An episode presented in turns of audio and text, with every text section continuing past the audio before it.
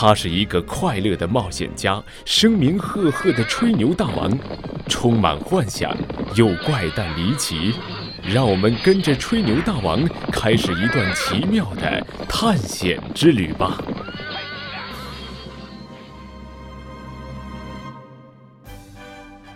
结识苏丹王，亲爱的朋友们，别看我过得风风光光的。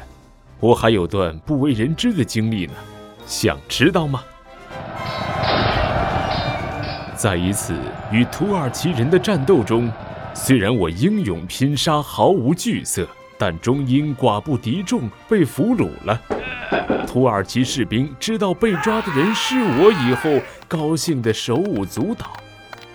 没想到我在他们心目中还是一个颇具分量的敌人呢。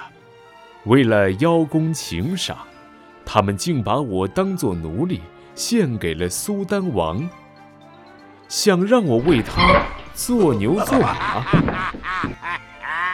后来，我被派到苏丹王的养蜂房工作，他们分给了我一把银质的小斧子，这是养蜂园丁的标志。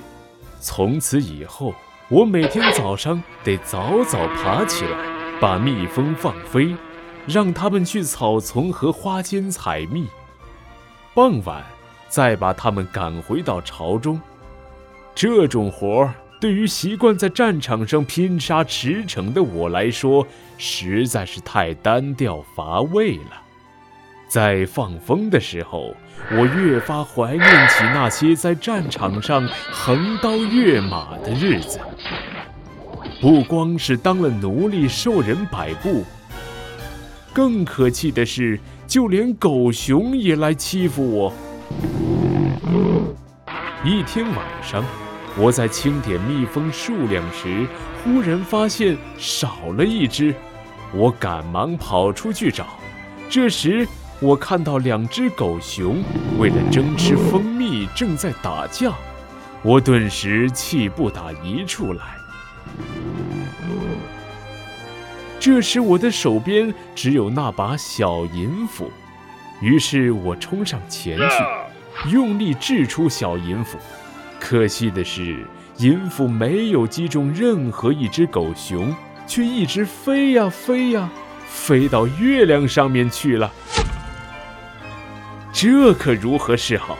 我怎么去月亮上取斧头呢？我找一架梯子，谁有这么长的梯子呀？自己造一架，可是时间也来不及了。突然的，我想出了一个好主意。哈哈哈！有一种土耳其豆，生长速度很快，生长高度也十分惊人，可以一直长到天上去。于是我赶忙找来一粒豆种，把它种在地上。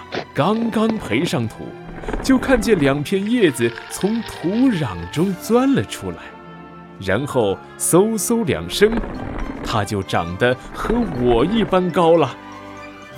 很快，它离地面越来越远，越来越接近月亮了。终于，它的顶端挂在了月亮的一角上。我惊喜异常，用力扯了扯藤蔓，没问题。于是我手脚并用，不一会儿就登上了月亮。月亮上的风景太美了，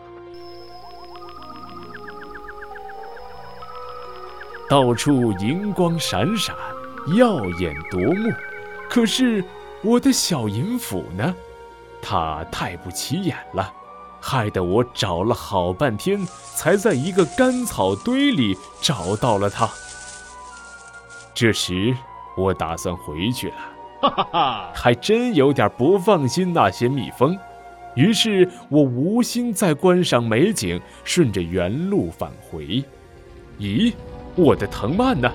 仔细一看，我才发现，原来它被灼热的阳光晒干了。想盼着它下去是甭指望了。我左顾右盼，有了！我把晒干的草搓成一根长绳，拴在月亮的一角上，然后抓住绳子往下爬。在爬到一半的时候，绳子到了头，我被悬在了半空中。我当机立断，用小银斧砍断了绳子上面那节，把它接在下面，继续往下爬。如此反复了好多次，终于我离地球越来越近，几乎可以看到它了。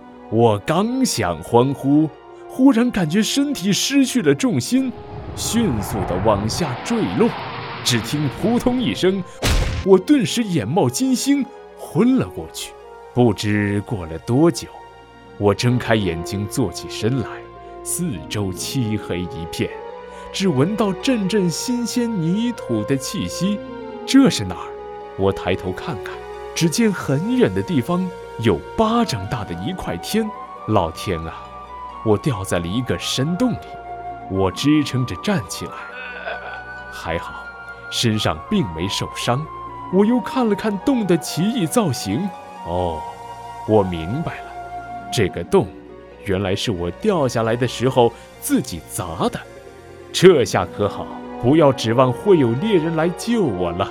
我狠了狠心，张开十根手指，很舍不得地看了一眼。我那保养了四十年的可爱指甲，没办法，我现在只能用它们来救命了。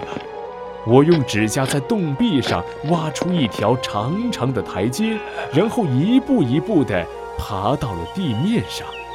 啊，可爱的地球，我终于又回来了。